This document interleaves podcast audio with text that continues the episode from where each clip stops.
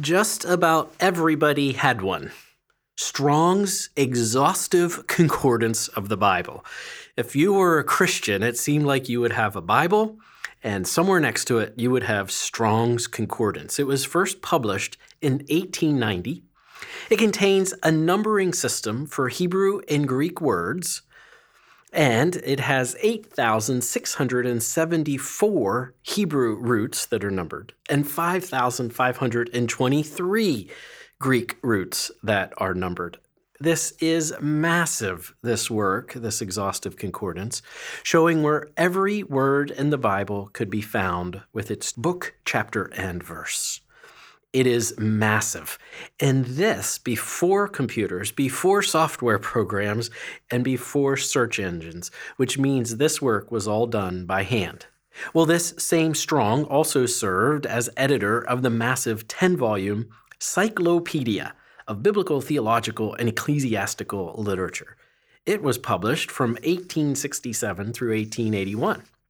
And if that's not enough, this same Strong finally worked on a committee that produced the American Standard Version of the Bible. For the 30 years this committee labored, from 1871 until the ASV was published in 1901. Charles Hodge was one of those editors. It was a pantheon of scholars of the day. 101 editors in all worked on the American Standard Version, and one of those 101 was the Strong. So, who is he?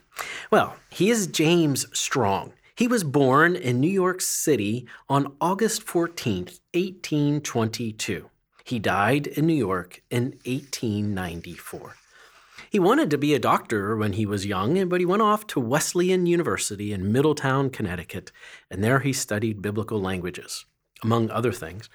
He was really a layman, and he had a fascinating career. He organized a railroad company and then built the Flushing Railroad in the 1850s. It was later incorporated and is actually part of the, the railroad and subway system of the New York Railroad today.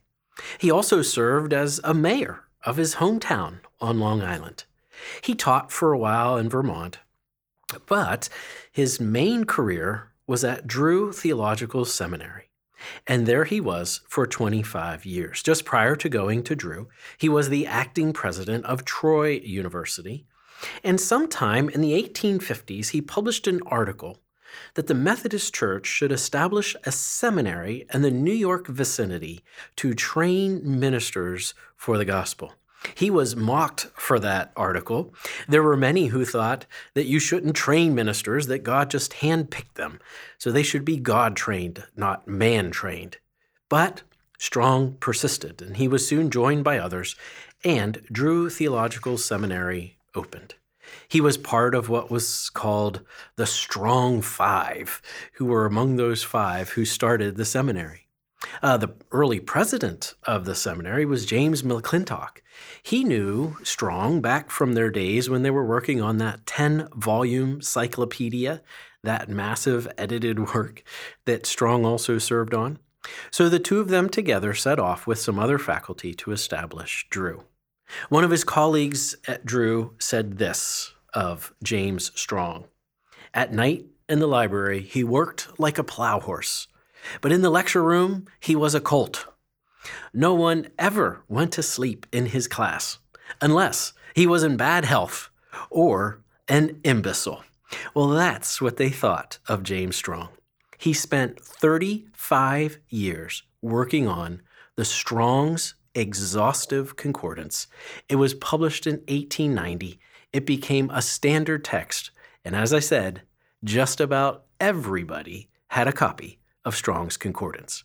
Well, that's who Strong was. And I'm Steve Nichols, and thanks for joining us for five minutes in church history. Well, I see we have a little time for a bonus quote, and I have a quote here from a prayer from John Donne. O eternal and most gracious God, who has made little things to signify great, and conveyed the infinite merits of thy Son in the water of baptism and in the bread and wine of your other sacrament.